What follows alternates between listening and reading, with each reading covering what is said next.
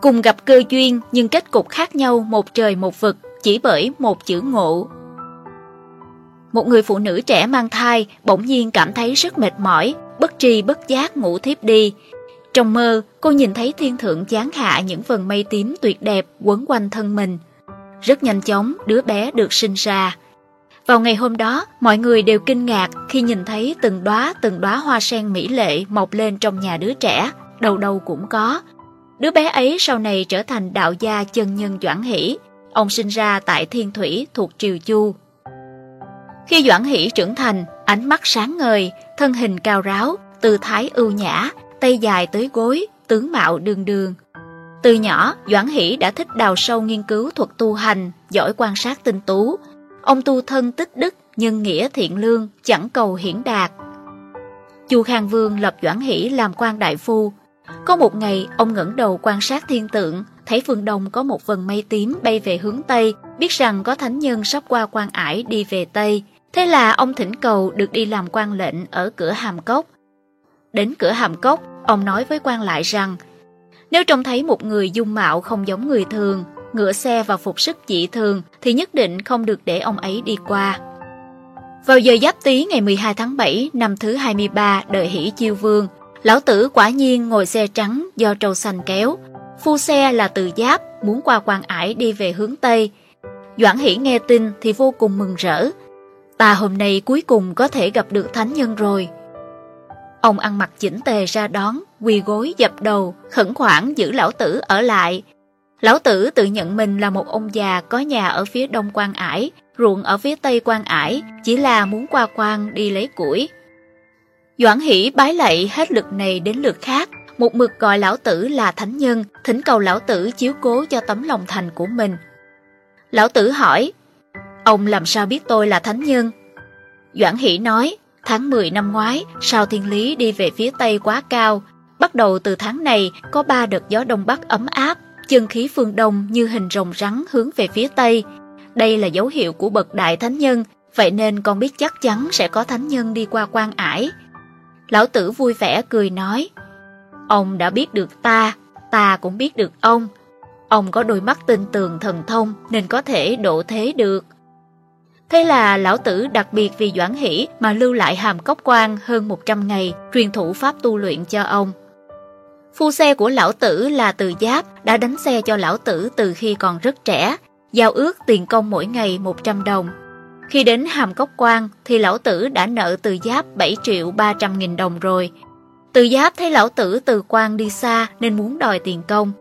Lão tử nói, ta phải đi các nước ở Tây Hải, sau khi trở về, ta sẽ trả công bằng vàng cho ngươi. Từ Giáp đã đồng ý. Đến hàm cốc quan, Từ Giáp không muốn đi nữa. Thế là y hủy bỏ giao ước, kiện lão tử lên quan lệnh, kiên quyết đòi tiền công.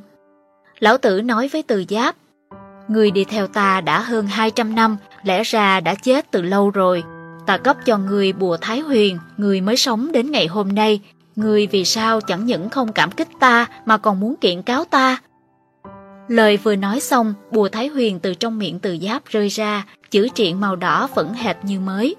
Từ giáp trong nháy mắt biến thành một đống xương trắng. Doãn hỷ dập đầu thỉnh tội thay cho từ giáp, xin lão tử lượng thứ cho y, ban cho y sinh mệnh một lần nữa. Lão tử trả lại bùa Thái Huyền cho từ giáp, từ giáp trong nháy mắt sống lại. Doãn hỷ thay lão tử trả tiền công rồi để từ giáp đi. Về sau, lão tử cùng Doãn Hỷ giao hẹn sau một ngàn ngày nữa gặp nhau ở phiên chợ Thanh Dương, tỉnh Tứ Xuyên, rồi ông nhúng mình vụt lên không trung. Lão tử ngồi trên mây sương mờ ảo, khuôn mặt tỏa ánh sáng ngũ sắc, thân hiện kim quang, từ từ bay lên. Ánh sáng rực rỡ chiếu rọi sáng rực công quán, ngũ sắc huyền hoàng, hồi lâu mới tan đi.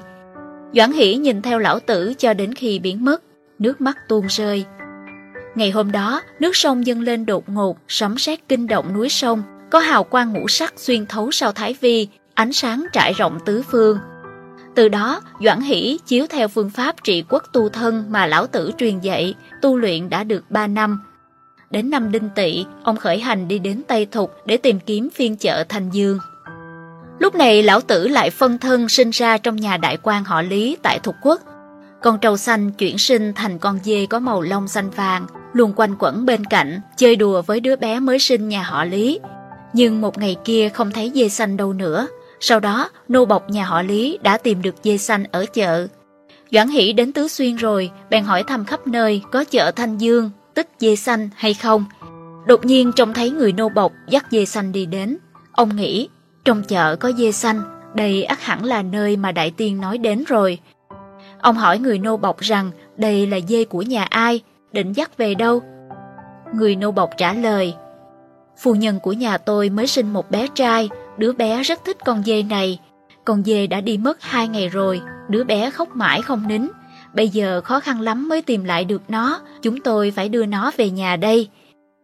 Thế là Doãn Hỷ nói với người nô bộc, phiền cậu nói lại với con trai của phu nhân rằng Doãn Hỷ đã đến rồi.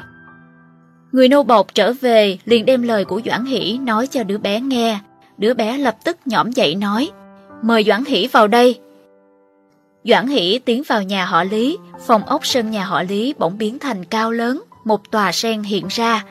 Đứa bé biến thành thân bạch kim cao vài trượng, sáng chói như mặt trời, ngồi trên tòa sen. Người nhà họ Lý trông thấy thì vô cùng kinh ngạc. Đứa bé nói, chẳng có gì phải sợ cả, ta là lão tử. Trong nháy mắt, tất cả vua của các cõi trời, vua của chúng thần mười phương, chư tiên đều từ trên không giáng hạ xuống, hai tay dân hoa thơm, cúi đầu nghe lệnh. Lão tử phong cho Doãn Hỷ làm vô thượng chân nhân, từ đó Doãn Hỷ gia nhập hàng ngũ thần tiên. Từ Giáp và Doãn Hỷ đều có duyên phận với lão tử, nhưng kết cục lại khác nhau một vực một trời. Từ Giáp theo hầu lão tử hơn 200 năm, vì thế mà được kéo dài sinh mệnh. Thế nhưng chừng ấy thời gian vẫn không biết lão tử là ai, cũng chẳng học được chút huyền lý nào. Vì lòng tham nổi lên mà đánh mất cơ duyên, suýt nữa còn mất đi sinh mạng. Ngược lại, Doãn Hỷ có tuệ nhãn, nhìn ra chân nhân trong hình hài ông lão tầm thường, dùng một tấm lòng thành kính để bái sư học đạo. Dẫu chỉ có 100 ngày được lão tử truyền thủ pháp tu luyện, cộng thêm 3 năm thực tu, nhưng cuối cùng đã đắc đạo thành tiên, trút khỏi xác phàm. Trong cõi hồng trần cuồn cuộn, mỗi một người đều được thiên thượng cấp cho cơ duyên, có thể nắm bắt cơ duyên, tìm ra con đường thoát khỏi mê mờ hay không đều dựa vào một chữ ngộ. Thánh nhân đang truyền pháp tại cõi người, ai có thể nhận ra?